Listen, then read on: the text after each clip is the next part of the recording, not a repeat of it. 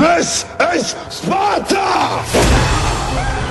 Independencia or Marte! It's one small step for man. I have a dream. E saio da vida para entrar na história. Este é o Fronteiras no Tempo, um podcast de história.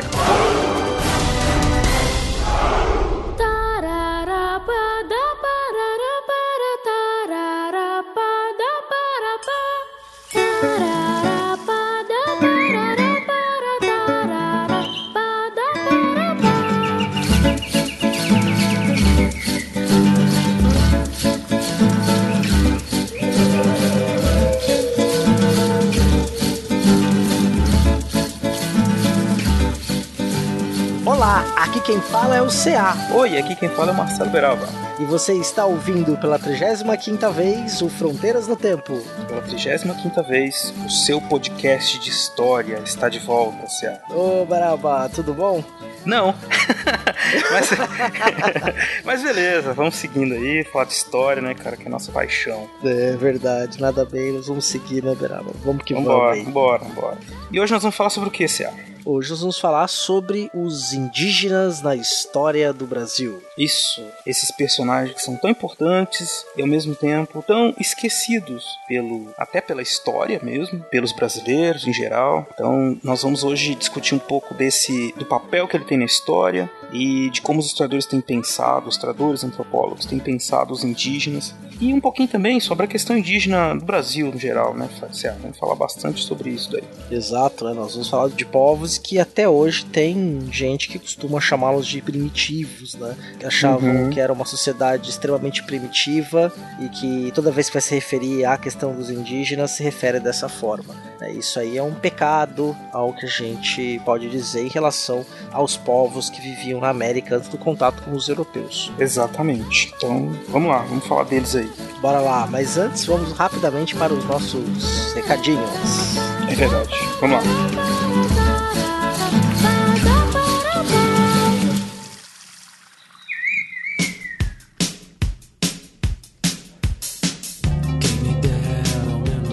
Estamos aqui na sessão de recados do Fronteiras do Tempo, Beraba. Sim, sim, estamos aqui para falar para vocês como entrar em contato com a gente e outros recadinhos da paróquia, né, Cia? Exatamente. Ó, para entrar em contato conosco, o jeito mais rápido e mais legal é pelo post do episódio. Você entra no deviante.com.br e comente no post desse episódio ou no fronteirasdotempo.com. Lá no Deviante, que no Deviante é sempre mais animado, tem mais gente, tem mais vizinhos lá, é é uma torre animada. É isso aí, só alegria. Também você pode mandar um e-mail pra gente no fronteirasnotempo@gmail.com que nós responderemos de pronto para você, querido ouvinte. E além de mandar e-mail, tem o Facebook, que é o Facebook barra Fronteiras no Tempo. O que mais, Cia? Temos também o nosso Twitter, que é arroba fronte no tempo, fronte com temudo. É isso aí, Twitter, a rede social que deu certo. É, e lá no Front no Tempo vocês encontram os posts, vocês comentam também, a gente sempre dá, lê, responde. Gostamos muito da interação ali pelo Twitter. E vocês podem seguir o nosso Twitter pessoal, que é o meu, é o Marcelo Silva79, e o do CA, que é o César Janeiro, esse nome aí de galã de novela mexicana. Do vilão da novela mexicana. Porra, César- vilão. César Renor. Não, o vilão tem o irmão gêmeo, o vilão César Genor e o Genor César, pronto. É verdade. Criamos a história. É, Os dois disputam o amor da linda Paula Bracho. Pronto. Não, não, não, não, não, não, não, não. Paula Brat, não, por favor, não, cara. Ela, tudo menos Paula Brat, cara. Ah, nossos vastos conhecimentos de novela mexicana, pegando mal, mas beleza. Exato. Ainda não é crime saber de novela mexicana. Então vamos seguindo aqui. É, você também pode entrar em contato conosco pelo nosso WhatsApp. WhatsApp! Grande WhatsApp. É, pelo 13 99204 0533. 13 99204 0533. Mensagem de áudio, mensagem de texto, a gente gosta. É isso. O que mais, Cé? Temos todos esses daí. Faltou algum? Faltou o nosso padrinho. Opa, é verdade. Se você quiser ajudar este projeto, a que ele vá mais pra frente, quem sabe um dia se torne semanal, você entre lá no padrim.com.br barra fronteiras no tempo e se você puder, nos ajude aí a partir de 1, 5, 10, 15, 20, 25 ou 50 reais, o que for melhor para você, dentro das suas possibilidades. Isso, nosso projeto é de divulgação da história, divulgação científica, como todo portal deviante. Então, se puder ajudar a gente, nosso podcast está só crescendo, nós estamos só criando, temos muitas ideias, temos que criar mais programas, divulgar mais ainda a história. Então, a sua ajuda será muito bem-vinda, muito agradeceremos muito, como já agradecemos aos nossos padrinhos atuais, né, Céu? Isso, então vamos lá dar nome aos padrinhos e madrinhas. Alexandre Estrapação Guedes Viana, Alexandre de Souza Júnior, Anderson Garcia, Andréa Silva, Andressa Marcelino Cardoso, Arthur Henrique de Andrade Cornejo, Bárbara Marques, Caio César Damasceno da Silva, Caio Sérgio Damasceno da Silva, Carlos Alberto Júnior, Danilo Alves Cassonato, Eane Marculino, Eduardo Lopes, Ettore Ritter, Fábio Henrique Medeiros, Felipe Augusto Rosa, Yara Grise, Jonatas Pinto Lima, José Carlos dos Santos, Lucas Aquel, Manuel Macias, Marcos Sorrilha, Maiara Araújo dos Reis, Paulo Henrique Denúncio, Raquel Magro, Rafael Alves de Oliveira, Rafael Higino Serafim, Rafael Machado Saldanha, Rafael Almeida, Raul Borges, Renata Sanches, Rodrigo Vieira Pimentel, Rômulo Chagas, Senhor Pinto, Tiago Gonçalves, Vitor Silva de Paula, Wagner de Andrade Alves, Willis Caquete, William Spengler, Yuri Morales e ao nosso padrinho anônimo. Muito bem, como eu disse, muito obrigado aos padrinhos. Me sinto muito honrado de ter tanta gente assim contribuindo para o nosso trabalho, nosso humilde trabalho, né, Céu? Muito obrigado. Exatamente, muito obrigado mesmo. Já nos alongamos. Bora pro episódio, que é por isso que esse povo nos paga. Brincadeira, continua pagamento, é uma contribuição. Bora lá. Vamos lá.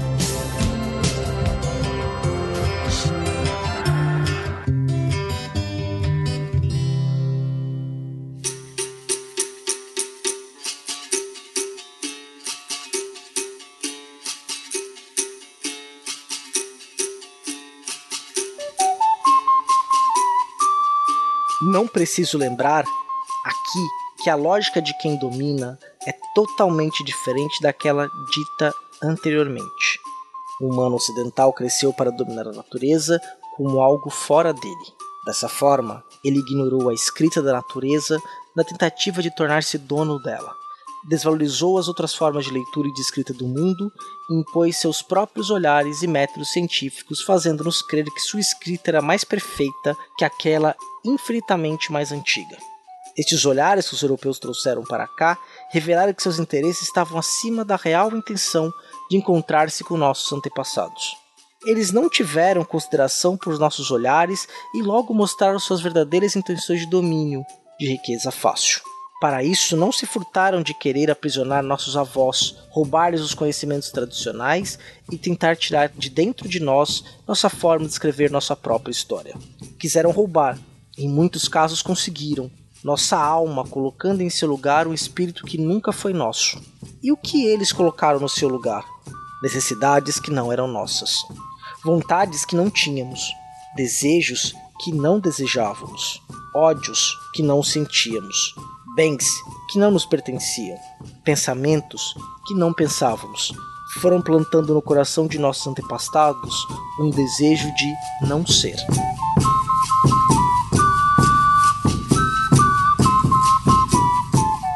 Daniel Munduruku, da etnia Munduruku, a escrita e a autoria Fortalecendo a Identidade, retirado do site Povos Indígenas do Brasil, da seção de Escritas Indígenas. Link no post.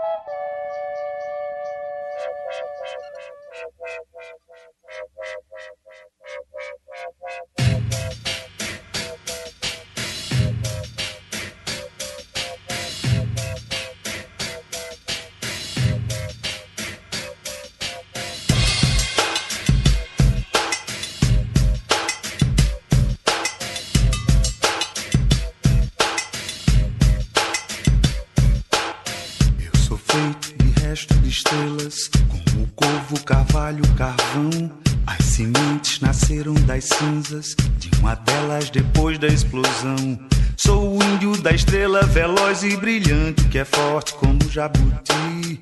O diante de agora em diante e o distante galáxias daqui. Abrimos então esse episódio com uma reflexão né, de um indígena que vive entre nós, no nosso período, no nosso tempo, sobre o processo. O texto é maravilhoso, recomendo que vocês leiam o texto inteiro. Sobre esse processo de contato e muitas transformações que ocorreu a partir do momento no qual os portugueses e os outros europeus colocaram os pés nos territórios americanos. Exatamente. Então, é uma história que muita gente conhece, pouca gente consegue dimensionar a gravidade do que aconteceu. Depois desses primeiros contatos dos portugueses com os nativos, dos espanhóis também com os nativos, houve uma grande mortandade. Né? Dá para se dizer que praticamente um genocídio de centenas de milhares de comunidades indígenas no mundo que depois ficou conhecido como América. Né?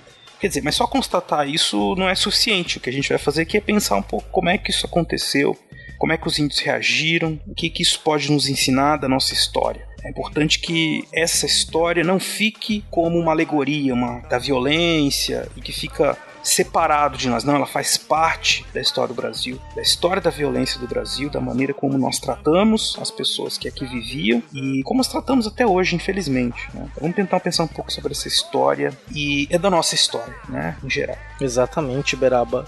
E os índios, eles, na história do Brasil, os próprios historiadores, por um tempo, foram responsáveis por, digamos, um certo apagamento dos índios, né? Por mais que a gente denunciasse, colocasse essa questão, mas pouco entendíamos das estratégias, ou pouco valorizamos as estratégias dos indígenas nessa relação. Eu tenho trabalhado isso em sala, tenho, tenho questionado muitos alunos, que é a seguinte situação: os portugueses encontraram os indígenas, os indígenas encontraram os portugueses. Então houve ali, naquele momento, uma descoberta mútua, uma troca, uma relação que se estabeleceu, que é evidente que os índios saíram perdendo no fim das contas. Mas eles reagiram e eles tiveram muitas ações de resistência durante esses séculos. Exato, Beraba. E tem uma questão que é bem interessante já pra gente pensar, né? Da nossa própria relação enquanto viventes do século XXI, século XX, XXI, com essa cultura, né? Quando a gente para pra pensar, Vamos pensar nessa história que é contada nos bancos escolares, né, de como que na história do Brasil, ou a história do que viria a ser o Brasil, nós damos o lugar do indígena. Se vocês olharem bem com o livro didático, o indígena ele aparece em um momento muito específico, que é o, que, o momento que a gente abriu o podcast falando do encontro com os portugueses. Depois, se você procurar na história do Brasil, com exceção talvez da Confederação dos Tamoios, a questão dos Emboabas, na região ali de Ouro Preto, os indígenas desaparecem. É. Eles não estão mais nessa história do Brasil, eles não estão mais na história do Brasil que a gente ensina para as pessoas. É verdade. Eles só aparecem quando eles viram um obstáculo para alguma coisa, né? Ah, eles resistiram, fizeram isso, fizeram... aí aparecem os índios. No mais, eles ficam com aquela figura folclórica, alegórica, né? Ah, e o índio que influenciou a gente a tomar banho, tem as influências culturais, blá blá blá. Né? E ele fica realmente numa posição bastante passiva, né, Céu? Sim. Quando não apagado.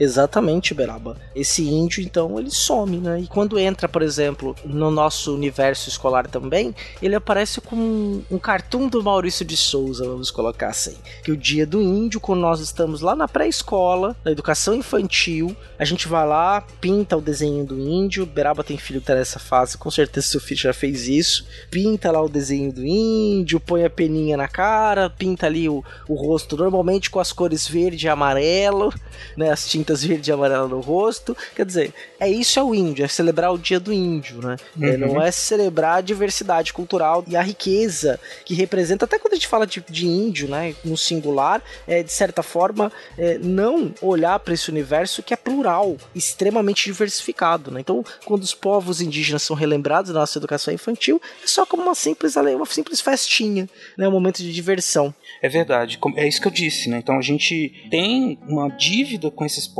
que é imensurável, porque a gente passa o tempo inteiro falando deles sem perceber, primeiro, que eles ainda existem, então a gente não tá nem aí. Você pode ver como o debate sobre a questão indígena é pobre, Né? As pessoas realmente não se importam. E quando lembra, lembra nesse, dessa forma festiva, né? Eu acho que é interessante, lógico, falar das origens culturais, a gente não deve apagar isso, das origens, das influências, mas a gente tem que falar mais também sobre a participação que eles tiveram ativa né, na história do Brasil, justamente nesses primeiros momentos do encontro, né?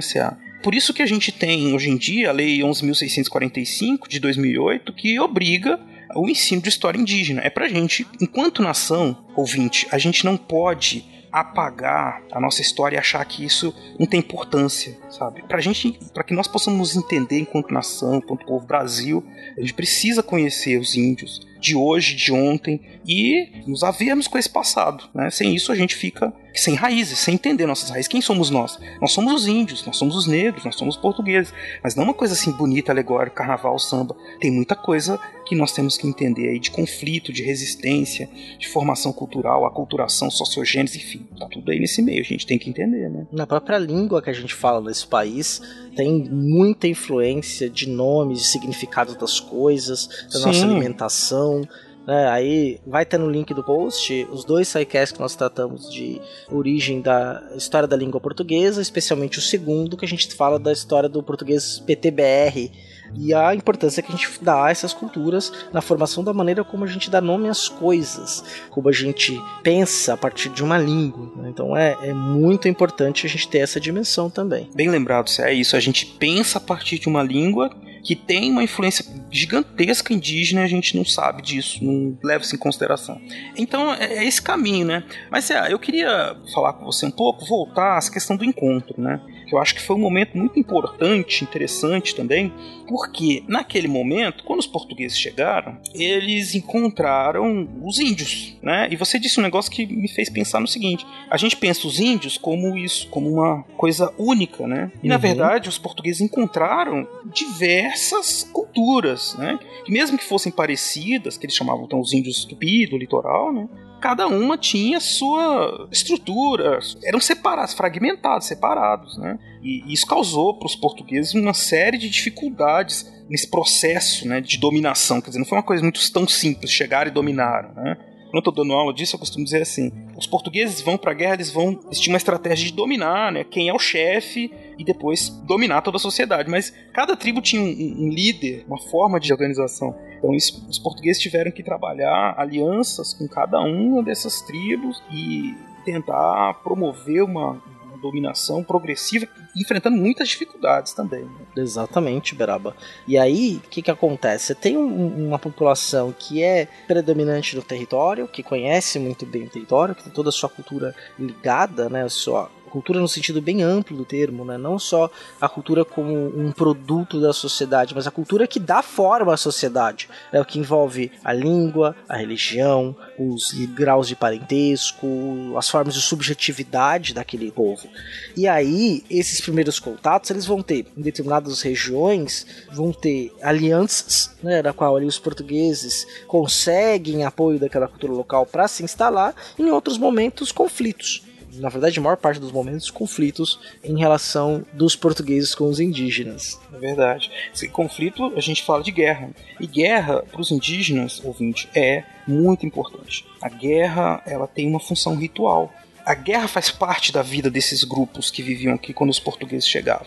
Então, o indivíduo crescia, ele era criado sabendo que uma das partes da vida importante dele, uma das partes importantes da vida era participar da guerra contra o inimigo uma guerra extremamente violenta, mas uma violência que tinha um sentido inclusive de alteridade, assim, de encontrar o outro, de ser seu inimigo, e aquele inimigo dá sentido para sua vida. Promover assim, uma vingança contra aquele inimigo, comer o inimigo, né, que é outra coisa que chocou muito os portugueses, que era o, os rituais de antropofagia, daqui a pouco a gente pode falar mais sobre isso. Os portugueses foram muito comidos, os índios comiam, eles comiam tudo. Sim. E aí, essa situação foi, lógico, os portugueses, quando perceberam toda essa questão da guerra, e, e, os europeus nessa época eles já tinham uma noção de guerra estratégica para dominação, né? Uma guerra para dominação. eles usaram essa guerra e reverteram o sentido dela a favor deles. Então, essas alianças que o senhor tá falando é o quê? Chega ali, faz uma aliança com um chefe uma tribo, que tá em guerra com o outro, e aquele chefe vê uma vantagem na aliança com o português. Ele não tá ali, não é trouxa. Eu dizer assim, não, os portugueses chegaram aqui, como eu sou ingênuo. Ah, é português, então eu vou fazer o que você quer, porque eu sou ingênuo. Não, ele não é trouxa. Ele vê os portugueses chegando com arma de fogo, cavalo, não sei o quê. Opa, ó, tô em guerra com aquele fulano ali, do outro lado do rio. Você vai me ajudar? O português fala, claro que eu vou te ajudar. Aí eles vão juntos pra guerra, vencem, né? E os portugueses conseguem o seu objetivo de derrotar uns inimigos. E os indígenas que estavam do lado dos portugueses também têm a vantagem de ter vencido o inimigo. Só que aí começam os conflitos, porque os índios vencem os seus inimigos e eles querem comer os inimigos. Os portugueses falam: não, não, não, vamos escravizar, porque não é cristão esse negócio de sair comendo, não. É, e causa o choque, né? Esse choque de. Esse choque de cultura inicial, né? Não é o choque de cultura do bem, vamos dizer assim, né? Porque aqui tem informação, mas é o choque de cultura. mas é o choque de culturas diferentes, né? Que vem em modos de vida diferentes. E o ritual, esse ritual antropofágico, né? Ele também era um ritual mágico religioso. O Florestan Fernandes tem um livro chamado A Função Social da Guerra na Sociedade Tupinambá né, um clássico, é a dissertação de mestrado do Florestan Fernandes feito em antropologia. E os antropólogos vão lá trabalhar muito com a questão da cultura, e vão ter muitos antropólogos que trabalham com a cultura indígena, né? No Brasil é uma área do saber que se volta para entender esses rituais, significados religiosos, e essa questão do se alimentar, do comer o outro, primeiro tinha a ver também com o reconhecimento da importância do outro. Você não comia qualquer um, né? Você não ia lá e comia qualquer um. Você comia o guerreiro valoroso, aquele guerreiro que você ia conseguir trazer a força dele para dentro da sua tribo. Exatamente. Tanto é que o, o, ritual todo ele envolvia uma festa, né, um convívio junto com quem ia ser comido. É o ritual, né? Como você disse, mágico. Você faz, fala, tem falas, tem o ritual da morte, da, do comer, né?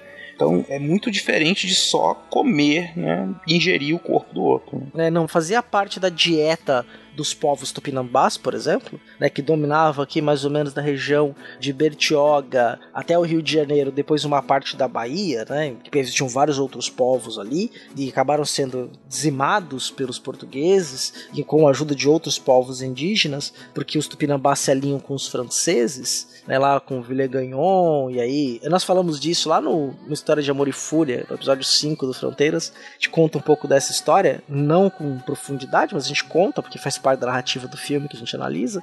É, então, como eu estava dizendo, não é um ritual assim de simplesmente iguaria culinária. Né? Você tem, por exemplo, o relato do Hans Staden. Aí tem um filme também que é muito bacana, muito interessante. Filme falado em diversos idiomas, né? Não é um filme falado em português. Uhum. Então ele é bem interessante. Tem falas em português, mas predominantemente é, são das, dentro das línguas indígenas. Então é um trabalho extremamente refinado. Cheguei a passar para meus alunos de ensino médio uns trechos dele, bem interessante, para explicar justamente essa ritualística. Né? E o Hans Staden foi um alemão, né? um germânico, que foi capturado aqui nessa região onde eu vivo, inclusive da Baixada Santista, e levado lá pelos tupinambás e conviveu durante alguns meses. E ele acabou não sendo comido, porque ele conseguiu encontrar algumas estratégias, entendendo a cultura e convivendo com eles, ele não foi comido e ele consegue ir embora depois. Ele até arruma uma mulher indígena que estava na tribo, né? E tudo isso. É, pois é, acho que a gente pode deixar o link aí para os ouvintes, porque é interessante observar. Então, você tem muitas fontes que mostram como os portugueses europeus, de maneira geral, ficaram ao mesmo tempo que maravilhados, chocados né, com aquele mundo tão diferente que eles encontraram, né? Essa região que você mora, né, CA, ela é, digamos, o laboratório de tudo isso, né? Porque aí teve início a criação da figura do bandeirante, né? Que é aquele que vai partindo, os paulistas, né? Partindo uhum. para o interior, para a captura dos índios, que acabam se tornando grandes personagens, no sentido de grande, esse dia muito conhecido no Império Português, desse processo de contato e trato com os indígenas, né? Que era um trato evidentemente muito violento. E só para finalizar a questão do. Finalizar não, mas para falar uma coisa aqui da questão do, da antropofagia, né? De comer o outro, eu falei essa coisa do ritual todo, né? Tava lembrando aqui que dentro desse ritual tem essa a questão de que eles, por exemplo, casavam um sujeito com uma pessoa da tribo, um casamento assim de um dia só, né?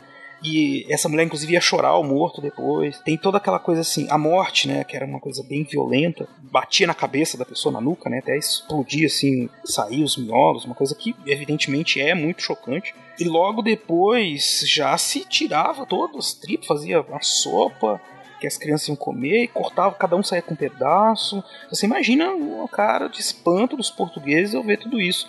Lembrando que os portugueses desse momento, eles são muito cristãos, né? Tem interesses econômicos de vir para a América, de colonizar esse território, que eles não chamam América ainda, né? Mas eles têm uma, uma missão evangelizadora na cabeça deles que é muito forte. Eles acreditam que isso não é uma coisa de Deus, né? Que então tem que lutar contra isso de alguma forma. E aí os jesuítas que chegam também um pouco depois vão ajudar nesse processo de aculturação. Mas estou falando de muitos assuntos aqui, ouvinte, mas a gente vai destrinchando aos poucos, calma. Só queria lembrar que é um choque, assim, a gente tem que realmente pensar que o choque, choque de cultura, né, que acontece ali é, é pesado, pesado.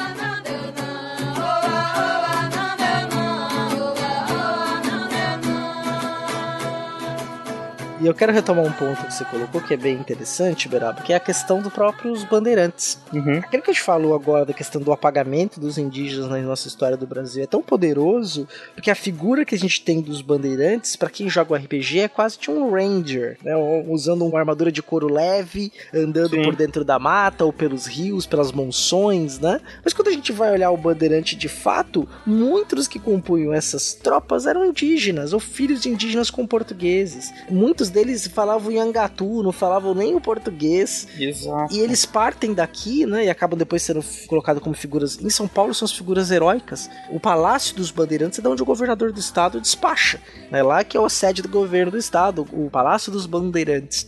Aqui tem a Avenida Bandeirantes, que é uma avenida importantíssima, que cujas suas transversais são todas de povos indígenas, os grupos étnicos que foram é, massacrados ou aprisionados pelos bandeirantes, e que quando se coloca a imagem dele como herói, é a imagem do homem português, branco, né? Como se fosse ali aqueles heróis, desbravadores do interior, que ajudaram, de fato aconteceu isso, né? Empurrar as fronteiras imaginárias do Tratado de Tordesilhas para dentro e ampliar o território nacional naquele período colonial. Não, não território nacional, o território português na América. Isso. Território uhum. nacional, isso aí é uma outra questão, é só depois de 22 a gente pode falar de nacional. É verdade. Porque ele não tinha nem ideia de nação, mas esse território português na América, esses espaços de troca, de entradas né, e bandeiras, inclusive com, com rotas impressionantes, né? Esse homem, então, era muito mais indígena do que europeu. E se fala muito disso. Verdade. Você vê, a gente fez essa inversão, a gente apagou os indígenas da história. A gente, quando digo a gente, quanto história do Brasil, história oficial do Brasil, né? E coloca os bandeirantes como heróis. Bandeirantes esses que eram conhecidos no mundo português todo.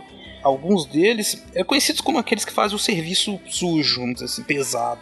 Tanto que você tem histórias de bandeirantes que eram contratados para fazer tal serviço, né? Ah, vão lá pegar tribo, povo tal. E ele chegava e já era preso, porque eles descumpriam muitas das regras, muitas das leis do Império. Assim, eram realmente, em algumas situações, considerados bandidos, né? Nada de heróis, não, né? Isso foi uma uhum. coisa que foi construída depois pela historiografia, pelos historiadores, ainda já no século XX, né, quando as elites da República, quando as elites paulistas tentam se colocar ali e justificar de repente um pouco o seu papel no cenário político nacional. Exatamente, Beraba. Então construímos os heróis, os bandeirantes. Mas é interessante, então, voltando aí para essa questão cultural, a gente pensar muito, né, que houve sempre uma adaptação na forma de viver aqui na América. Por exemplo, os números de portugueses que chegam aqui não é um número suficientemente para tomar todo o território. Então você precisa se adaptar a esses povos, esses povos se adaptam a esse processo de colonial. Uhum. A gente vai falar muito da hoje, né? Estamos falando muito da questão pós chegada dos portugueses, porque é o que a gente tem mais informação nesse momento. Embora tenha alguns livros que estão sendo lançados aí recentemente que vão tentar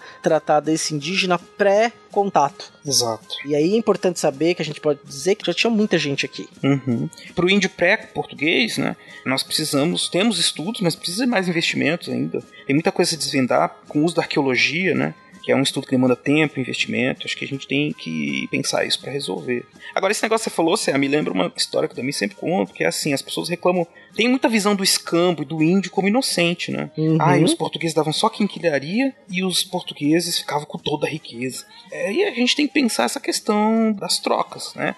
Mesmo que os portugueses acreditassem estar levando uma vantagem, quer dizer, eles davam pro índio um machado de metal. O índio achava aquilo ótimo, lógico Então ele se apropriava daquilo, só que ele dava outro sentido. Então ele pensava assim pro índio: ó, ele tá me dando isso aqui que eu vou cortar uma árvore muito mais rápido. E ele tá pedindo o quê? árvore. A árvore tem um monte aqui, não vale nada. O Brasil pode levar, né? Pro índio aquilo era muito valioso, né? E aí o choque vai acontecer quando? Quando o português dá o machado para ele, fala assim: você vai cortar essa árvore aqui para mim e levar no navio. O índio vai lá feliz, corta rapidinho e para de cortar, porque o trabalho para ele é assim, é o trabalho que é necessário pro dia, né? E o português quer produzir em excedente, quer produzir mais. Outro choque, então, que aconteceu foi esse da concepção de trabalho, né? Que também é outra visão que as pessoas têm do índio, né? Que é assim, ah, os índios é muito preguiçosos, não gostam de trabalhar. Enquanto, na verdade, eles tinham o quê? Uma outra concepção de vida de trabalho que entrou em choque dos portugueses. Né? Exatamente, né? Porque assim, uma lógica do trabalho é muito diferente. Até mesmo para muitos portugueses, né?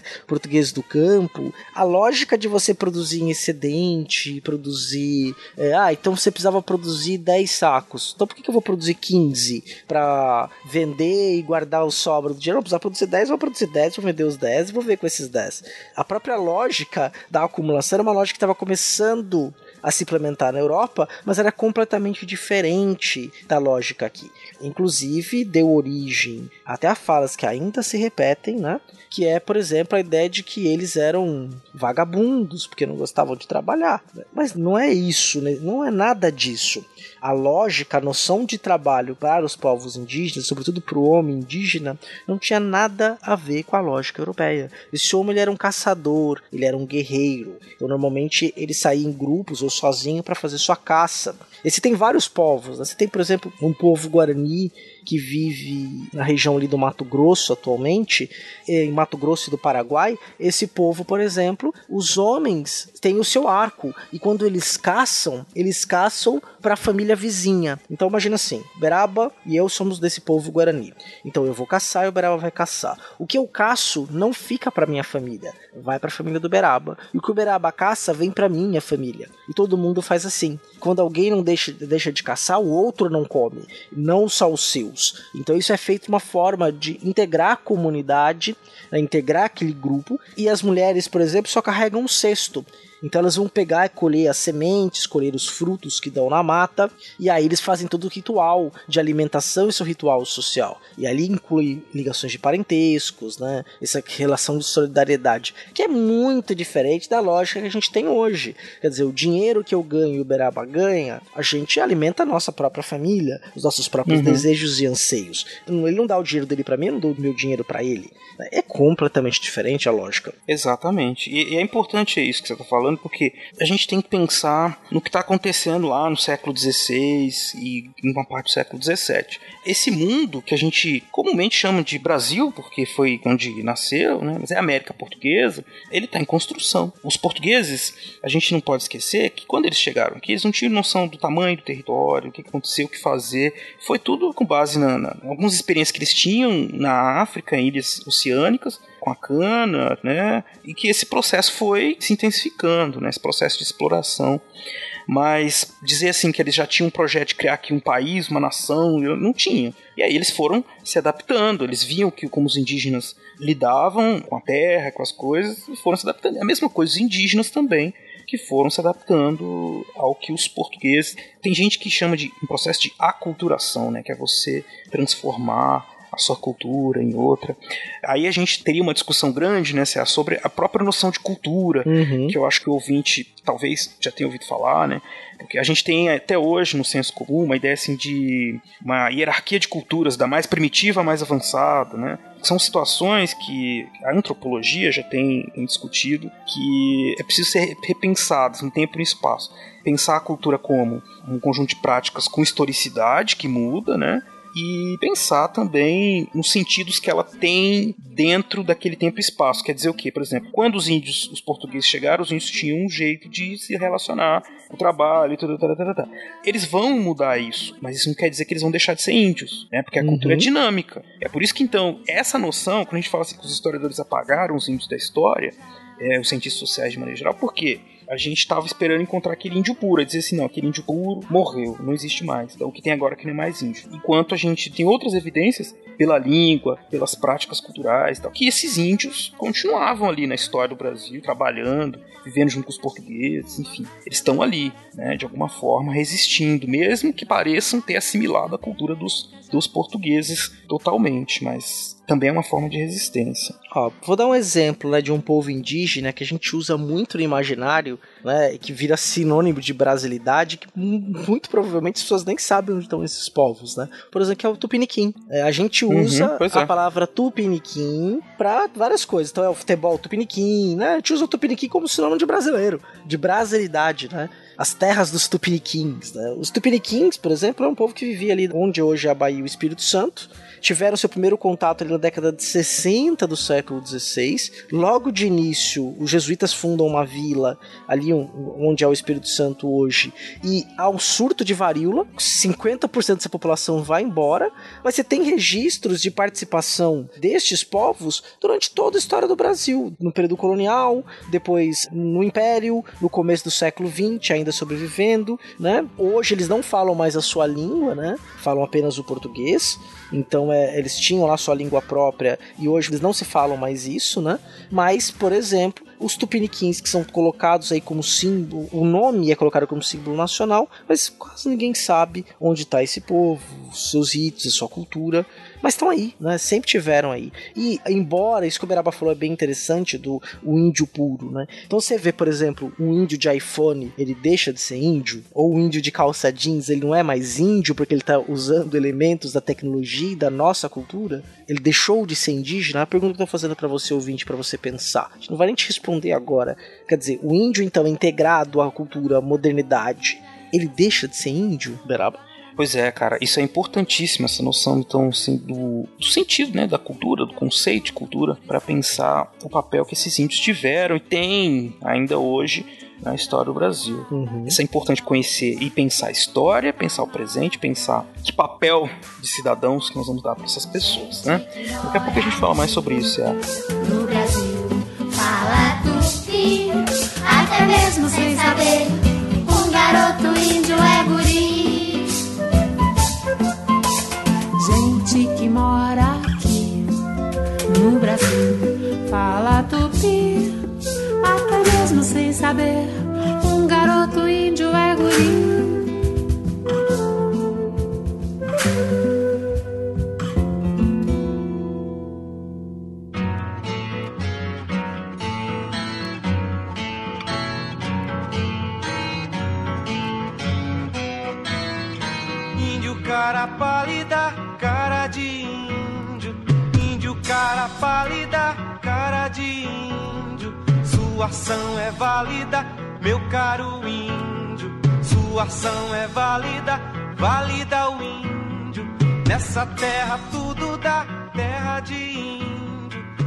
Voltando aqui, acho que a questão dos primeiros contatos, tem também muita história a respeito da maneira como os portugueses se integraram às sociedades nos primeiros contatos, sociedades indígenas, né? Se falava muito da questão dos degredados, né? Que chegaram aqui e se integraram e, e serviram depois como ponte para os portugueses, né? E os portugueses, a partir de 1530, mais ou menos, também começaram a se fixar mais no território da América Portuguesa e praticar essa, fazer essa, o casamento, né, com alguém da tribo, que era para justamente se inserir e conseguir alguma, algum controle dessa tribo. Eles tinham problemas políticos porque o líder do grupo, da tribo, né, do grupo étnico, ele não necessariamente era um líder de autoridade no sentido de mandar fazer as coisas. Ele era um líder carismático ou um líder guerreiro, depende da época, né? Sim. E aí o que, que os portugueses queriam? Vamos falar com o chefe aqui, o líder, o principal. Ah, manda todo mundo trabalhar. Isso não, não, não existia, assim, sabe? O líder mandar o índio, né? Não fazia muito sentido para os indígenas isso. Ele não era um rei, né? Não era um, um nobre. é, até se dizia, os portugueses reclamavam que os índios não tinham na língua deles nem F, nem L, nem R, né? Uhum. Nem fé, nem rei, nem lei. Nem fé, nem rei, nem lei. Isso foi um problema sério para eles. Os portugueses, no caso, né? Para os indígenas, não, enfim. Os É. indígenas tinham outros problemas. Sim, né? Os indígenas, por exemplo, um choque cultural muito importante, todo mundo sabe, né? Que é, por exemplo, os primeiros relatos que os portugueses dizem, falando sobre os indígenas, que eles não cobriam suas vergonhas, né? Que eles andavam todos uhum. nus, né? No clima tropical, mata bem fechada. Embora houvesse predação da mata feita pelos indígenas, né? Alguns grupos, os povos étnicos, eles exploravam ao máximo aqueles recursos naturais e depois se locomoviam para outro lugar. Né? Então havia ali também uma predação, mas não do nível que a gente tem hoje, não o suficiente para acabar com a Mata Atlântica, sim, como sim. por exemplo acaba no século já no século XIX no Brasil. Né? Em São Paulo, por exemplo, ela vai ser destruída a ferro e fogo aí para citar o livro do Warren Dean, né? O título do, do livro que é bem a devastação da Mata Atlântica, um livro excepcional uhum. né, do Warren Dean para ser lido, vai ter referência no post você havia esses grupos que se locomoviam, alguns grupos que eram mais sedentários, mas a relação deles com a questão da vestimenta, da roupa, da ideia de pecado, da sexualidade, era muito diferente daquela que os portugueses estavam trazendo da Europa. Embora, como a gente viu lá no episódio da Inquisição, a ideia da sexualidade não era tão reprimida como a gente acha que era, né? Mas comparado à lógica e ao significado do sexo naquelas sociedades, eram lógicas completamente diferentes de um para outro. É lógico, ó, só para falar nessa questão do sexo, para os indígenas não era tabu, né, a homossexualidade. Uhum. Não era tabu a mulher escolher os seus parceiros, né? Os jesuítas ficaram chocados porque eles diziam que era uma sociedade sem ordem, era uma mulher para muitos homens, né? e os homens também com muitas mulheres, que isso era um símbolo de status em alguns grupos étnicos. Né?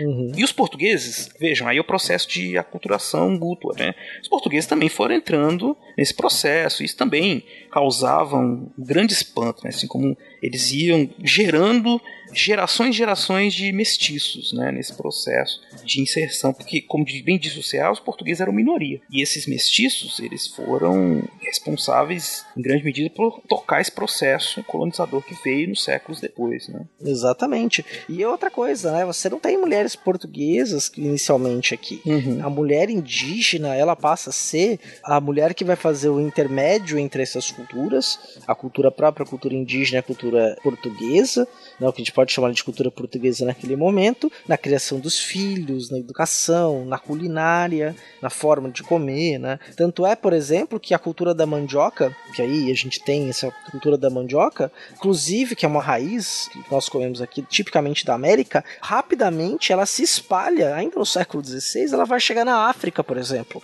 para a região de Angola e outras regiões, para as ilhas no Atlântico, né? De uma troca cultural. Né? Então, os espanhóis vão fazer isso com a batata, com o milho, a pipoca que a gente adora é uma questão indígena dos Andes principalmente, né? As batatas, as variações e variações de batatas que existem, aí o Manuel Macias vai gostar muito de saber, né? É o fã das batatas. As batatas, batatas. Vamos falar de batatas. Né?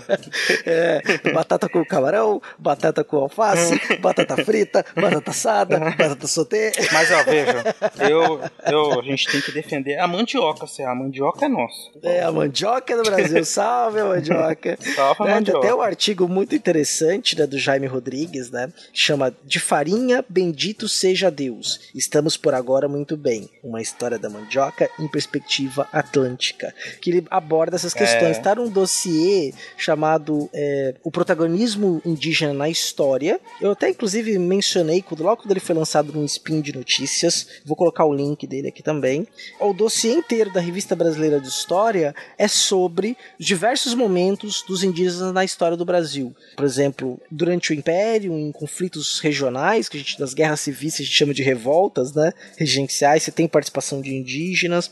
Em outros momentos internos, né, e elementos próprios da cultura indígena, um olhar para a cultura indígena eh, não apenas pelo filtro europeu, mas o olhar para a cultura indígena pela própria cultura indígena. Então, recomendadíssimo aí a leitura desses textos. Maravilha, maravilha.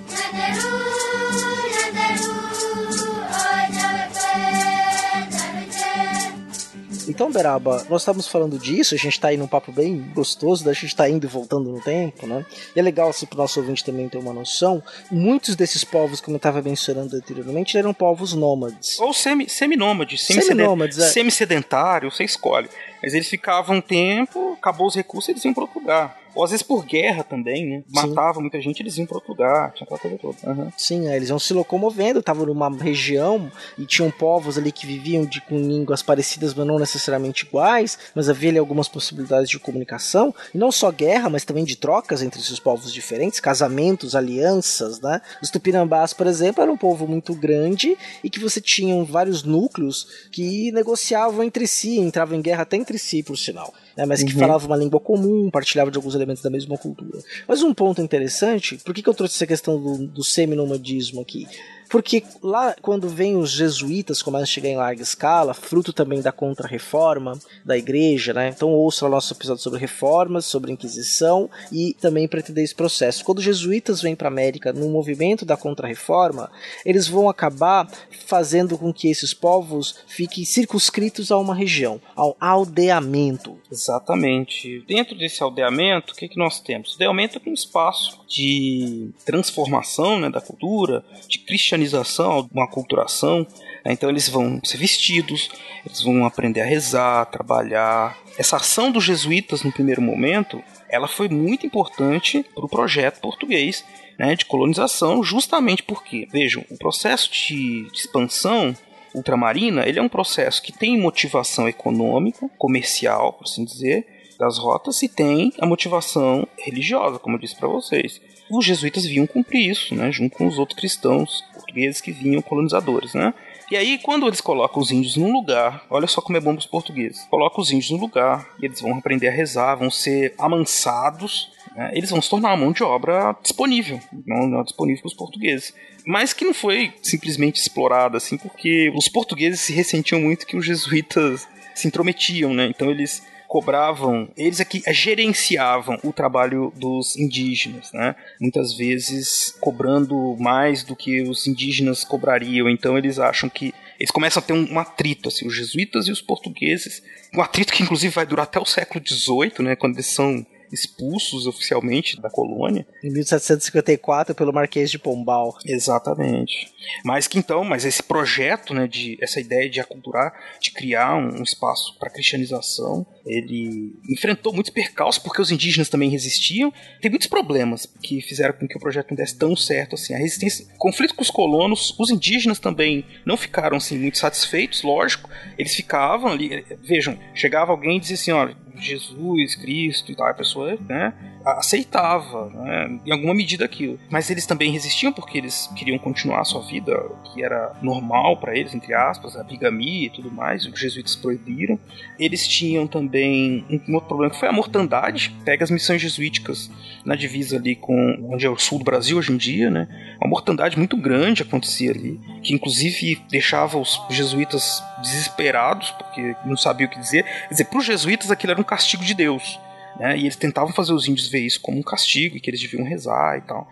Mas o que, que acontecia? Nesse momento, e muitos momentos em que os jesuítas estavam tentando esse processo de aculturação, eles tinham que disputar o poder religioso com os pajés. E é engraçado o ouvinte perceber, não é engraçado, mas é interessante uma coisa, uma informação aqui, que é que os jesuítas perceberam, os jesuítas tinham uma rede de informação, eles trocavam informações sobre todo mundo onde eles estavam, o Japão, na Índia, na Europa, nas Américas, tinha jesuíta para todo lado. Então eles tinham essa facilidade de, de saber, de criar técnicas né, para cristianização, para evangelização. E o Anchieta, primeiro, por exemplo, foi um dos que percebeu que se ele não tocasse o coração dos indígenas, eles não iam se tornar cristãos de verdade. Então eles começaram a emular, a copiar um pouco das rituais, das formas como os pajés agiam com os indígenas para que eles, os indígenas se sentissem tocados e virassem cristãos de verdade. Inclusive o Anchieta, foi, o Anchieta e os jesuítas, de maneira geral, foram os que incentivaram conhecer as línguas indígenas, conhecer a cultura indígena, né, para que eles pudessem efetivamente entrar dentro dela. Exatamente, Beral, porque você tem aqui uma discussão vai rolar entre os religiosos da ideia do índio como um puro, né? Então, se ele tem alma, não tem alma, se ele se cristianiza, ele passa a ter uma alma. Uhum. Isso aí é importante.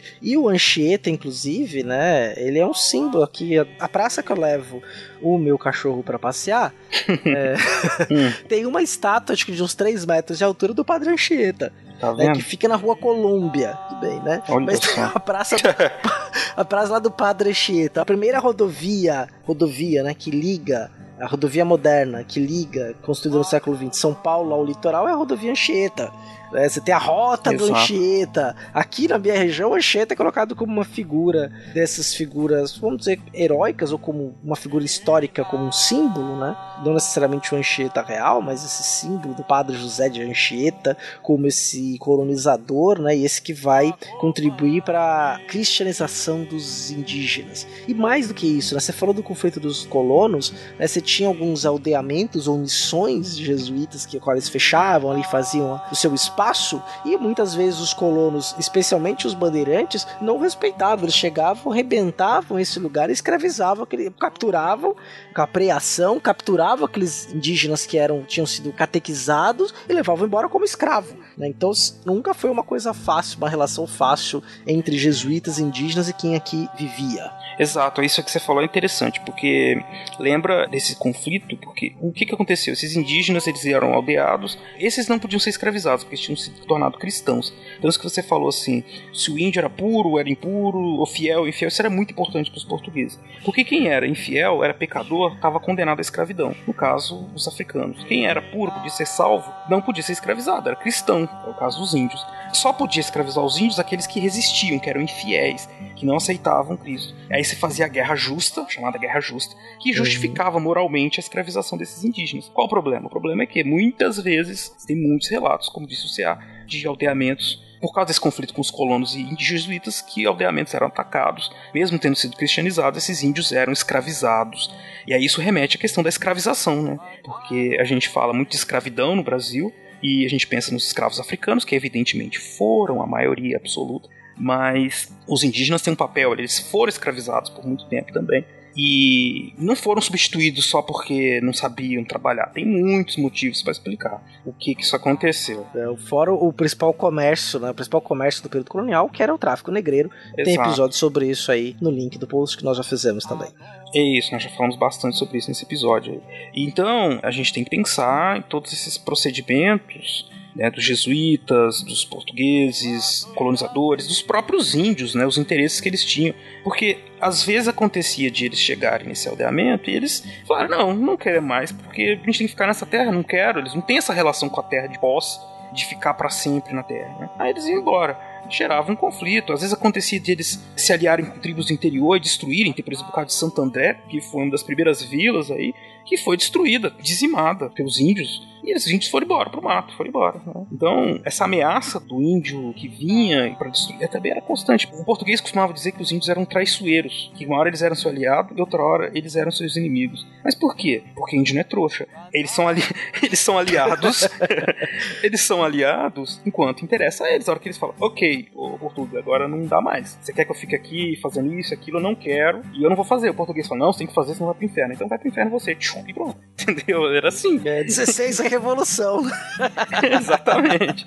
Então é muito simples de entender aqui.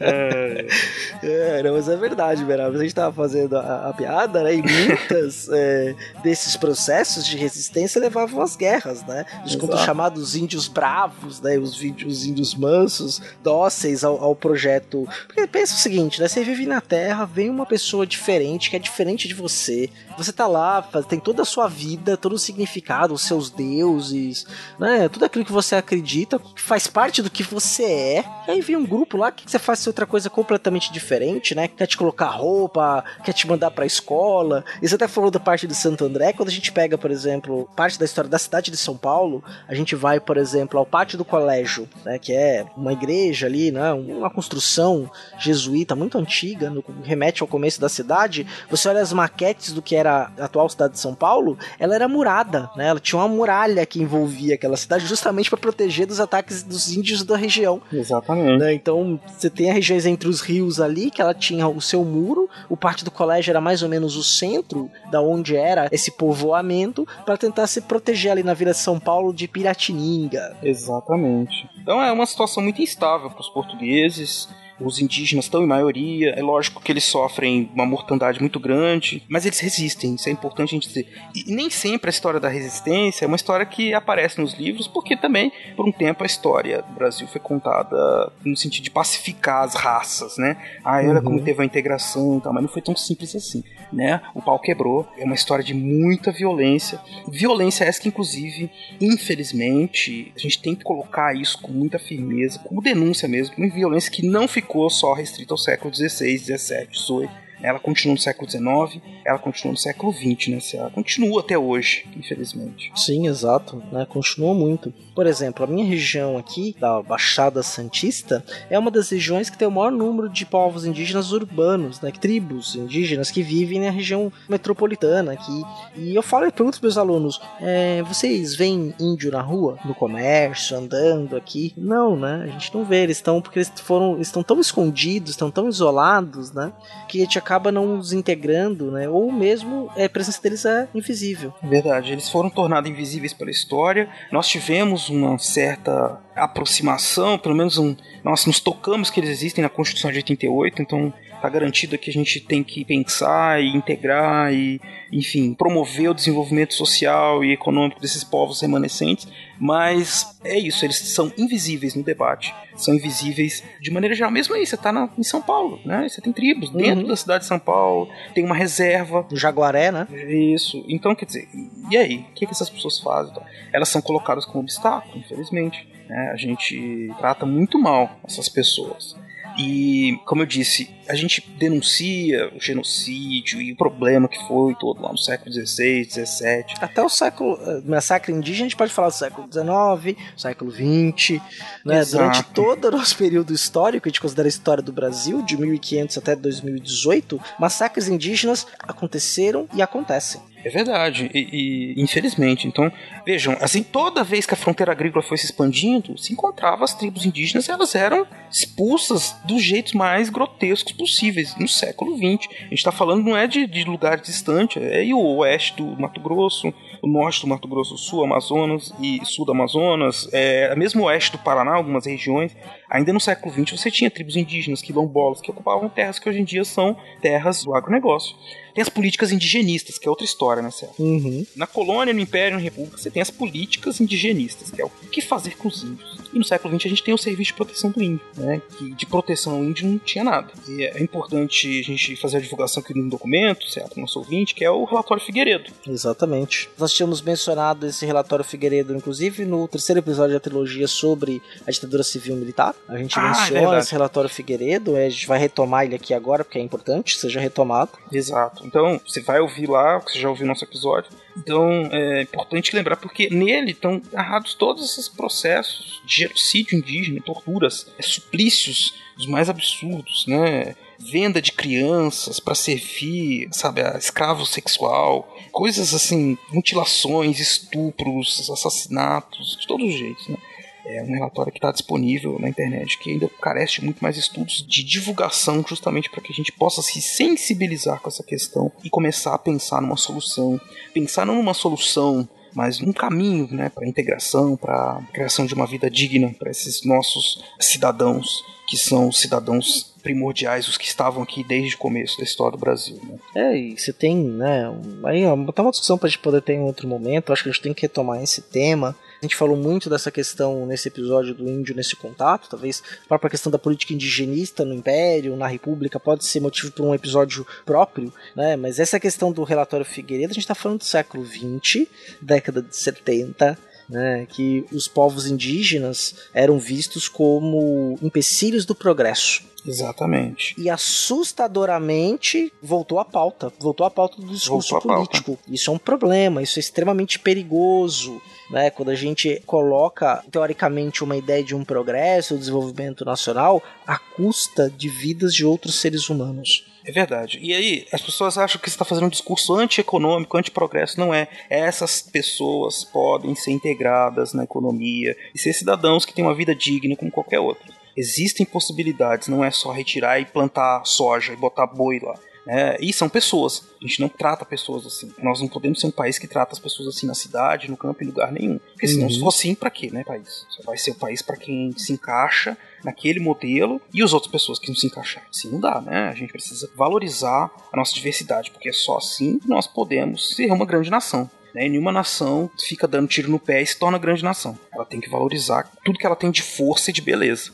Né? Isso é ser brasileiro. Não é botar uma camisa amarela na rua e ficar gritando que é isso, que é aquilo. né? É preciso pensar o Brasil como um todo. E todos nós somos brasileiros. Não é só quem veste camisa amarela. Nem vermelha, nem azul, nem cor nenhuma. Uhum, sim, eu acho que todo mundo é brasileiro na sua diversidade. E a, e a diferença que é importante. Sim, exatamente. Esse é o grande ponto, Beraba. E quando a gente vai pensar então nesses povos indígenas que estão invisíveis, né, estão escondidos, né? Você tem, por exemplo, um povo Buruborá que vive em Rondônia, por exemplo, tem 243 membros pelo censo de 2014, né? Quer dizer, 243 membros de um povo que tem uma língua própria, inclusive a língua chama Puruborá, que teve seu primeiro contato só no século XX, que era um povo que vivia lá, inclusive o território de Roraima, né? Nem era ainda um estado e que tinha uma população muito maior que hoje tem apenas 243 membros deste povo. Né? É uma minoria que essa cultura nós vamos fazer o quê? Exterminá-los? Quer dizer, nós vamos cometer crime contra a humanidade, crime contra um povo específico, né? nós somos muito melhores do que isso, não é? Nós estamos no século 20, 21, na verdade, né? Nós somos melhores do que isso. Nós temos que ser melhores que isso. Exatamente, né? Exatamente como a civilidade ela tem que predominar. né? a gente tem uma Uhum. constituição aí que é uma constituição extremamente completou 30 anos recentemente, a constituição de 88. Balzaciano. É, Balzaciana, a Constituição do, em outubro, né, ela completa 30 anos, que terminaram os trabalhos da Assembleia Constituinte, que foi estabelecida em 85, termina em 88, da Constituição Cidadã, Isso. E tá lá, né? Eu respeito essa diversidade. Ela tem que ser levada em conta para que a gente possa avançar enquanto nação, enquanto povo. Né? Destruir. A gente já tentou destruir essas pessoas. Vem tentando destruir há séculos, né? Tentando apagá-las da história. A gente não vai conseguir, a gente não vai avançar enquanto a gente não observá-las, entendê-las e nós percebermos nela. Nós estamos ali. Nós estamos atirando no nosso próprio pé e destruindo nosso futuro. Não é só um bando de gente que tá ali que não interessa para você, ouvinte. Sim, são brasileiros como você. Cuidar de todos os brasileiros é importante para que o Brasil seja de fato uma grande nação. Enfim, mas que seja uma nação justa. Não estou falando da gente ser a nação mais poderosa do mundo, não.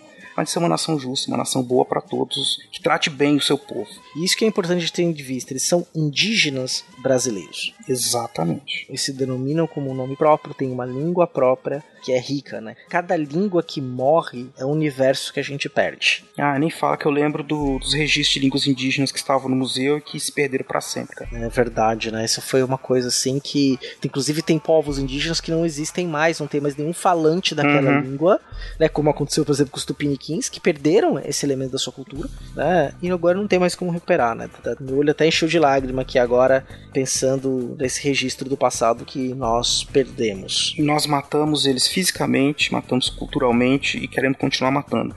Isso não dá certo. Não tô falando isso para ser bonito, o bastião, o paladino da justiça, mas é que não funciona assim. E a gente tentou fazer isso por 400, quase, quase 500 anos. E nós não conseguimos e continuamos aqui rolando sem chegar em lugar nenhum. Nós precisamos nos haver com esse passado, com esse presente. Chamo você, ouvinte, que esteve conosco até agora aqui, pensando aí nesse momento do contato e de como os portugueses trataram os índios, mas chamo você a refletir sobre como isso é tem importância na sua vida, na maneira como a gente pensa o Brasil. Vamos pensar sobre os índios aí, não com piedade, dó, mas como é que, que nós podemos fazer, quem são eles e o que, que nós podemos fazer para que eles sejam tratados como cidadãos, como todos os outros. Exatamente, Beraba. Assino embaixo aqui contigo e me despeço de você ouvinte. É, obviamente que a gente só arranhou a questão dos indígenas na história do Brasil.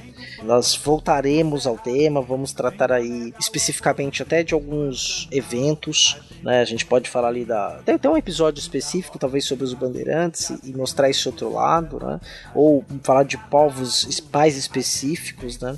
Então fica aí as, le- leituras recomendadas. O site Povos Indígenas do Brasil recomendo. Tem livros lá para serem baixados, informação sobre cada povo. Quando você abre, ele tem uma nuvem de tags, por exemplo, que tem nomes de povos: Assurini do Xingu, Assurini do Tocantins, Avaca Noeiro, Bororo, Canela, Chiquitano, Desana, Unicuim, Inicarajá, Jamamadi, até o povo Juma, né, que vive no Amazonas. É riquíssima a cultura indígena, com seus jogos, com as suas brincadeiras, né? Até no especial do Dia das Crianças do SciCast, eu respondi a pergunta da Isabela falando sobre as, como é que os indígenas se divertiam. Né? Então você tem jogos ali, jogos internos, disputa entre as tribos, jogos com disco, com arco, com flecha, brincadeiras de criança. Né? São pessoas que estão. São pessoas, gente. Então é isso. Beraba, obrigado aí por mais um episódio. Ah, eu que agradeço, cara. Agradeço o ouvinte por ter ficado com a gente até agora aqui. Um abraço. Espero que a gente possa conversar mais sobre esse tema no futuro. Um abraço para vocês todos aí. Um abraço. Ah, não desliga não, nós vamos pros e-mails depois que eu recordar a dizer.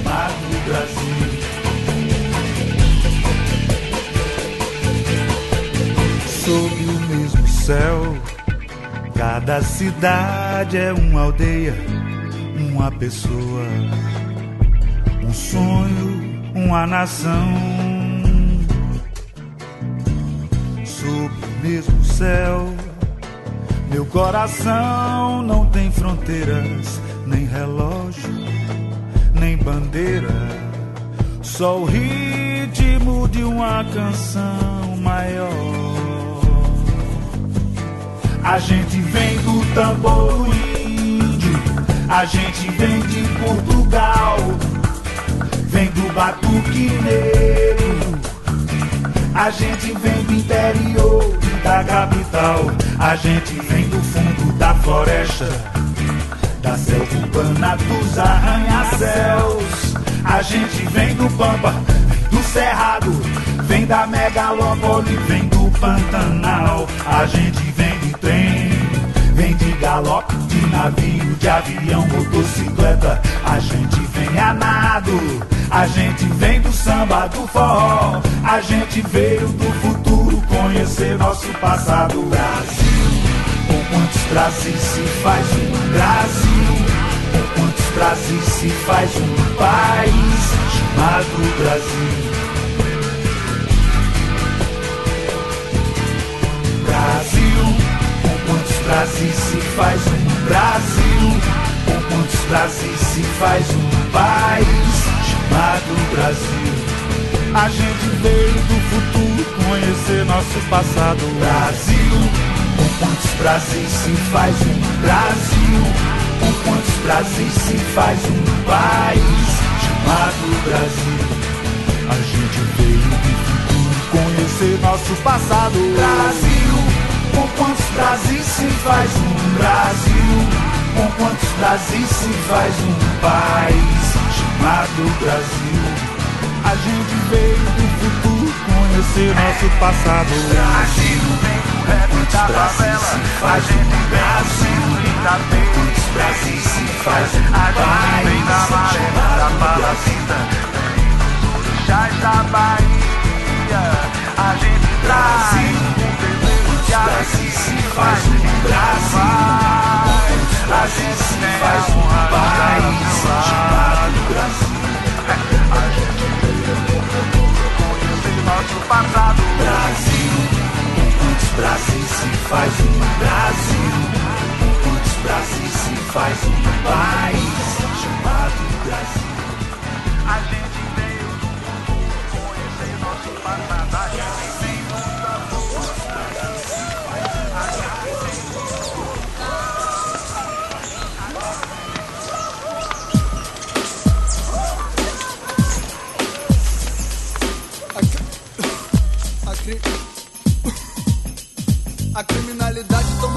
Chegamos à sessão de leitura de e-mails, recados, twitters, E coisas afins. da internet. Coisas afins. Das internet da vida. das internet. Eu ia fazer uma alegoria com a questão indígena, né? Mas e cachimbo da paz. Opa, e aí sim, estamos precisando, hein?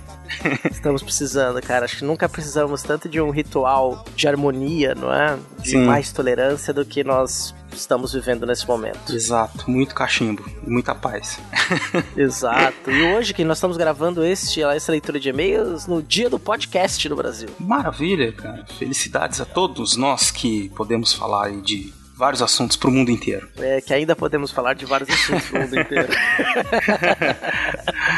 Vamos lá, cara. Não, podemos, podemos. Vamos, vamos seguir, seguir na luta. Seguir na luta, claro. Vamos lá. O que, que nós temos de e-mail hoje aí, senhor CA? Olha, nós recebemos um e-mail bem interessante do Osmar Félix. E aí eu vou tomar a liberdade de ler o e-mail aqui, Beraba. Manda ver.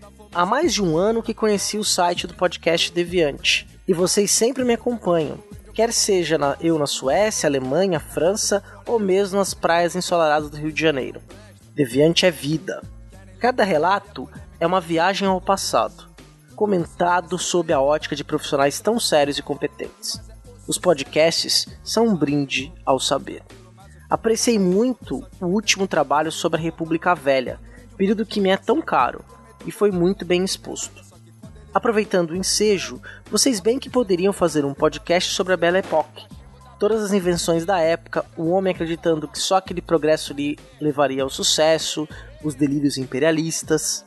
Não posso evitar de também comentar sobre o antigo, mas sempre atual trabalho sobre raça e racismo no Brasil.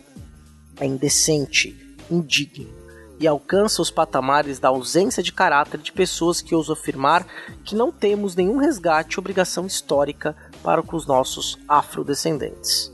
Que eu saiba, banqueiro não imigra. E não foram os mais afortunados que decidiram entrar na aventura de um navio para aportar no Brasil no fim do século XIX e início do XX. Por escassez de terras e empregos em seus países de origem, resolveram continuar suas vidas em outro continente, patrocinados pelas doutrinas raciais que afirmavam ter o homem branco, fardo e a responsabilidade civilizatória no mundo. E se o fizeram, fizeram de livre-arbítrio, não foram acorrentados para tanto. Gostaria muito de poder questionar as cotas que eles tiveram no sul do Brasil, na cidade de Nova Friburgo, Santa Bárbara do Oeste e São Paulo, entre outros dos estados do sul e sudeste. Ao branco a terra, ao negro a porta de entrada ao lado e o elevador de serviço. Ao branco a boa escola, universidade e carreira. Ao negro as senzalas das favelas, a cozinha, a construção civil. Ao branco a representação no Congresso, nos parlamentos, no Senado, na presidência. Ao negro, quando muito, a transformação do capital do mato em pequenos policiais. Ao branco, as quadras esportivas com ar-condicionado para a prática do vôlei e do basquete. Ao negro, a rua para o jogo de uma pelada. Ao branco, todo o judiciário. Ao negro, as prisões. Quantos médicos, dentistas, professores universitários, juízes, empresários, promotores públicos, delegados, arquitetos e cientistas são negros? Quantas empregadas domésticas, pedreiros, mendigos, presos e garis são brancos? Essa dívida histórica tem que começar a ser trabalhada pelos homens, porque ao contrário, será a própria história que cobrará. Pra reduzir a superlotação, todo mês alguns presos têm que ser executados e o índio dessa vez foi um dos Olha, não poderia, assim embaixo, não poderia concordar mais. Você foi brilhante nas suas colocações, muito mais do que. Eu ia dizer que ficou muito claro, mas eu posso dizer que ficou muito escuro também. ficou muito evidente que há diferenças, né? E que a gente não pode falar em igualdade sem reconhecer que existem essas diferenças e sem tratar essas diferenças. E falar do problema, as pessoas têm que entender assim, falar do problema não significa criar o problema. Tá? Significa tentar entender para solucionar. Não adianta a gente fingir que nós não temos o problema racial no Brasil se ele está aí na nossa cara há muito tempo. Tá? Então vamos tentar, aproveitando aí a reflexão do Osmar Félix, é, pensar mais sobre isso e entender o nosso passado e pensar que tipo de futuro que nós queremos ter se vamos continuar reproduzindo isso, né? Exatamente, Beraba. Concordo aí. Né? Ninguém melhor do que você para responder essa questão entre nós dois aqui. Né? Então eu acho que concordo com o que o Beraba falou. A sua sugestão, Osmar, sobre o, o- a Belle Époque, a era vitoriana, a gente está pensando em algo aí com um convidado bem especial. Exatamente. Muito obrigado, viu, Osmar? Muito, fiquei muito feliz de ler sua mensagem. Isso dá muita força pra gente continuar aí nosso trabalho. É, foi um alento mesmo. E Beraba, então vamos aí partir para um, um outro canal que nós também recebemos comentários, que é as, as mensagens que nós recebemos na nossa fanpage no Facebook. Exato. O meu xará, Marcelo Souza, Eu até achei, foi, foi engraçado a hora que ele mandou a mensagem assim, Marcelo Souza comentou, falou, é, mas eu comentei? Como assim? Tem alguém no meu Facebook, né? não, mas enfim, no, no Facebook eu sou Marcelo Silva, mas é que eu sou de Souza Silva. Pro ouvinte que não sabia, né, que de repente um dia vai receber uma carta minha aí. Ou um, li ou um livro assinado, né? ou um livro assinado. Quem é Marcelo de Souza Silva? É, sou eu. ai, ai. Esse recado foi pra uma pessoa específica, ela entendeu. Enfim. Um beijo no coração. Beijo, muito grande beijo. Então vou ler a mensagem aqui do Marcelo Souza, meu xará. Ele diz assim: Olá meninos, acabei de ouvir o podcast sobre a Inquisição. Adorei a leitura do trecho de Queijos Vermes. Estou pegando uma disciplina de religião esse semestre e estou realmente apaixonado pelo tema bruxaria. Uma indicação boa para quem se interessa por esse tema é o livro do Stuart Clarke, chamado Conversando com os Demônios. O livro é bem grosso, mas a leitura é realmente deliciosa. Estou acompanhando os outros episódios através do YouTube. Já estou no episódio 10, sobre o gênero. Por sinal, achei curioso que durante a formação de vocês esse tema não era muito discutido. Atualmente, o que mais se vê nesses cursos de ciências sociais são disciplinas sobre gênero. Na Federal aqui da Bahia, o curso de História faz um recorte de gênero em praticamente todas as disciplinas. Adoro o tema. Espero que um dia vocês leiam essa mensagem minha num episódio. Abraço. Tá aí, Marcelo, lida a mensagem. Obrigado aí pela indicação. Marcelo já escreveu pra gente várias vezes, não é? A gente podia ter lido no episódio anterior, mas a gente pulou justamente para ter esse ar de surpresa aí, para te agradecer pela mensagem. Ele também faz história. Marcelo, muito obrigado aí. Muito obrigado pela dica. Eu não conhecia esse livro do Stuart Clark, então já é uma excelente aí contribuição. Né? Não dá para conhecer tudo. Os nossos ouvintes trazem, sempre trazem contribuição, informação e todo mundo cresce junto nesse processo. Exatamente. Muito obrigado, muito obrigado mesmo, Xará. e, CA, nós tivemos muitos comentários também nas outras mídias que nós estamos. Por exemplo, no Twitter. No Twitter nós tivemos muita gente que retweetou, que comentou, ou que ajudou a gente a divulgar o nosso, nosso trabalho. Né? Então eu gostaria de agradecer. Tem especialmente, assim, eu gostaria de agradecer a Tamires Palma Zimmer, que ela fez um comentário seguinte, que é, tem uns três episódios do Fronteiras no Tempo que eu ouvi e ainda não comentei. E cadê tempo para fazer? Mas queria dizer aos meninos que o da abolição da escravidão, da Revolução Francesa e da Inquisição estão muito bons. Obrigado pelos programas, gente. Nós é que agradecemos, Tamires. Exatamente. A Tamires Palma Zimmer é a host do podcast da Prateleira na qual ela discute sozinha ou com alguma convidada ou convidado um livro sem dar spoiler, um filme, uma série, indicações que tenham a ver com literatura e história. É, ela me convidou para escutar o episódio sobre o livro A Guerra Não Tem Face de Mulher, né, da premiada escritora ganhadora do Nobel. Vai ter link no post aí desse episódio do, do podcast para vocês conhecerem. Ela é historiadora também, está fazendo seu mestrado em História Tamires, muito obrigado pela interação. Gosto muito de ouvir o teu programa. E quem sabe, não muito, um período não muito longo, nós a receberemos aqui. Que tal, hein? Olha, seria uma excelente ideia. Vamos chamar assim. Muito obrigado, Tamires. Uh, nós tivemos também alguns comentários no Instagram. Né? Agradeço muito os comentários que foram feitos ali. É uma mídia que a gente não usa tanto, né? Mas que tem se provado cada vez mais interessante aí também, pretendemos usar mais. Né? Nós tivemos aqui o. É, é difícil citar o nome da pessoa, porque até escrito assim, Gabi, acho que é Gabi, Gabi Pessoa. Ah, Maria Gabriela Pessoa, pronto, aqui eu cliquei no nome dela. Ela fez um comentário muito gentil de que sobre o episódio da República Velha. Ela disse assim: gente, esse episódio, assim como os outros, está sensacional. Me organizando para contribuir e ajudar no desenvolvimento desse projeto incrível. Então, muito obrigado, Gabriela. E tivemos outros comentários também nesse espaço. Enfim, agradecemos muito a todos vocês aí pelo, pelo apoio. Exatamente. Muito obrigado mesmo por esse apoio, por esses feedbacks que pra gente são sempre muito importantes, né? E aí eu vou, para não deixar em branco, né, Beraba? Porque também tem as pessoas que comentam lá no Portal Deviante. Eu uhum. vou agradecer aqui ao William Spengler, colocou uma charge sensacional. Recomendo que você entre no post e veja, né? É uma charge sobre criticando o voto de Cabresto pelo Partido Democrático. É bem interessante. Ao Darley Santos, que sempre comenta, a gente interagiu. Ao Thiago Gonçalves, que agora é nosso padrinho. Então, muito obrigado a vocês aí que também comentaram no Portal Deviante. Todos eles já foram respondidos. Né? Então, se quiser interagir com a gente, comentar algo direto, vá lá no Portal Deviante, no Fronteiras no Tempo, também comenta. É, nós agradecemos aqui, a gente responde diretamente no site. E para nós é um pagamento sem tamanho, né? Ter esse tipo de retorno. Exatamente. Muito obrigado a todos vocês que interagem com a gente e que estão aí apoiando nosso trabalho. Então, Beraba, vamos pro Recordar a Viver do William Spengler? Vamos lá então.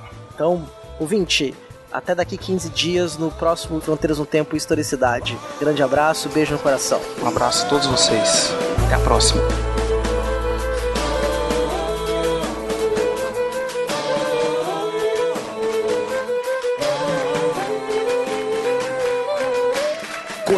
Pele, cor da pele, cor da pele, cor da pele, cor da pele, sempre, cor da pele, sempre, cor da pele, sempre, cor da pele, sempre, cor da pele, a nossa cor da, a nossa cor da, a nossa cor, todo mundo é igual, brother.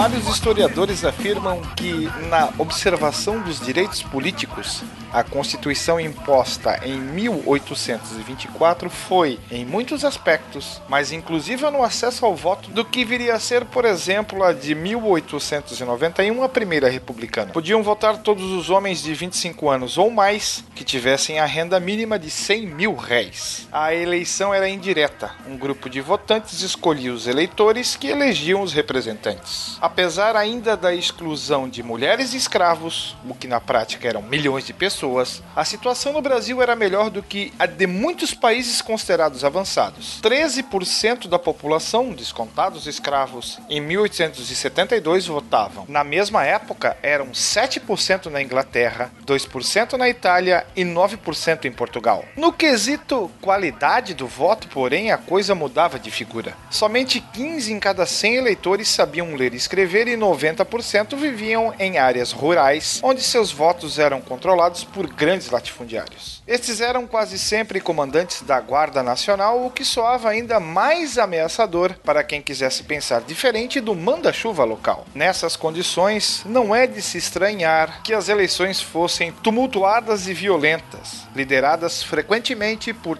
três personagens: o capanga, o cabalista e o fósforo. A função do capanga, que sobrevive até hoje em alguns rincões do país, era proteger seu candidato e ameaçar os adversários. Os mais eficientes conseguiam fazer com que os eleitores dos concorrentes não saíssem de casa para votar. Ao cabalista cabia manter os eleitores reunidos com a oferta de comes e bebes em um único local até a hora do voto. Tudo isso para garantir que eles não mudassem de lado. Como muitas dessas reuniões festivas ocorriam em currais nas fazendas, vem daí a expressão curral eleitoral. E finalmente havia a figura do fósforo, o sujeito que fraudava as eleições se apresentando falsamente em nome do maior número possível de eleitores, aproveitando-se dos sistemas precários de identificação. E mesmo quando nenhuma dessas três figuras atrapalhava o pleito, isso não garantia que ele fosse limpo, já que eram frequentes atas redigidas como se tudo tivesse ocorrido normalmente nas fraudulentas votações a bico de pena. Era possível então eleger vereador,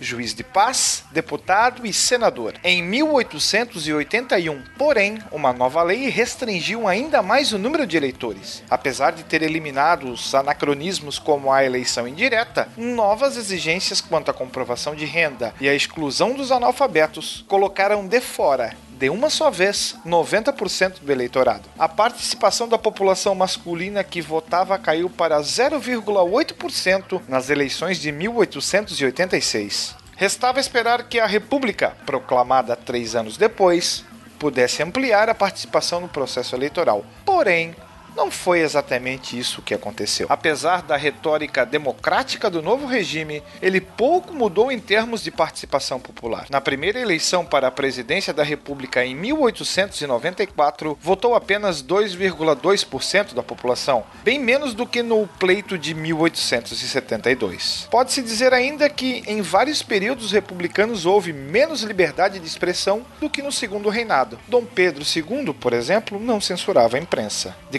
qualquer forma, a República permitiu a eleição do chefe de Estado e de governo e dos presidentes dos estados, descentralizando o poder. Com o tempo, isso favoreceu as elites locais, agrupadas em partidos únicos, para bloquear a oposição. A aliança entre oligarquias estaduais definiu a política até 1930. A Primeira República, também conhecida como República Velha, manteve as fraudes, os capangas, os currais e o domínio dos coronéis, mesmo após o fim da Guarda Nacional em 1918. Quando ficou claro que a República não foi um grande salto democrático, a insatisfação de novo seria liderada nos quartéis, dessa vez por jovens oficiais que também representavam os interesses da classe média urbana. De algum lugar no tempo para o Fronteiras, eu sou William Spengler.